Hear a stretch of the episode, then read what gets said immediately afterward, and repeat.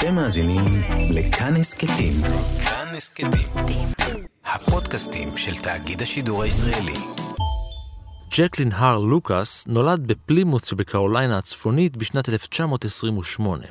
הוא היה מה שמוגדר אתלט מלידה. כבר בגיל 14 נראה ג'ק בוגר יותר, וחיש קל הפך לקפטן נבחרת הפוטבול בתיכון. זו הייתה גם הסיבה שהוא הצליח לשכנע את המגייסים של הנחתים, כי הוא בן 17, הוא זייף את חתימת אמו והצטרף לחיל באוגוסט 42. את הטירונות עשה בקרוליינה הדרומית, ואחרי שהוכשר כמגיסט, הוא גם קיבל דרגה, טוראי ראשון. ואיזה קטע?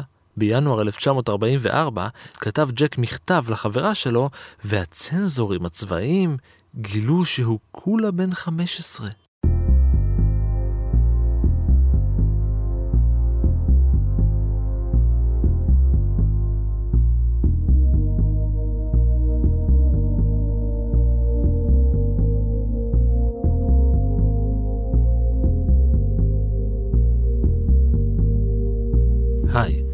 רן מנהר ואתם על מנהר הזמן בקטנה. סיפורים קצרים מזווית שכנראה עוד לא הכרתם.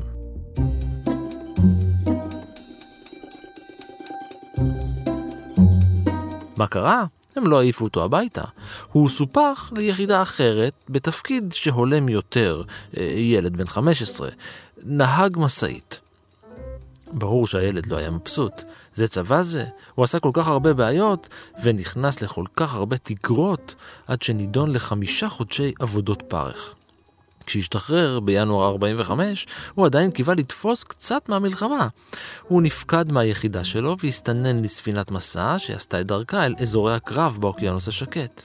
המהלך הזה גזר עליו תואר של עריק ודרגה של טוראי.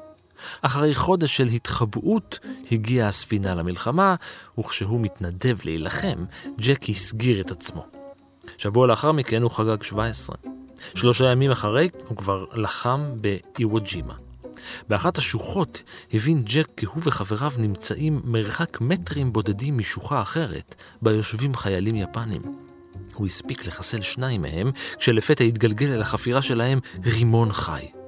במחשבה מהירה במיוחד, ג'ק נזרק על הרימון, השקיע אותו באפר הוולקני של האי והגן על חבריו. בדיוק אז נחת על ידו רימון חי נוסף. ג'ק שלח את ידו ומשך אותו מתחתיו גם כן. גופו ספג את מרבית הפיצוץ והרסיסים. כל חבריו ניצלו, ומחומרת פציעותיו הם הניחו כי הוא מת.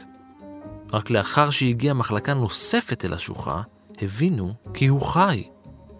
12 ניתוחים ופיזיותרפיה מסיבית אחרי, 200 רסיסים נותרו בגופו לשארית ימיו. יחד עם זאת, בוטלה הכרזתו כעריק והושבה לו הדרגה שלו. גם רישומיו המשמעתיים נמחקו. עם זאת, הוא שוחרר משירות בגין חוסר כשירות.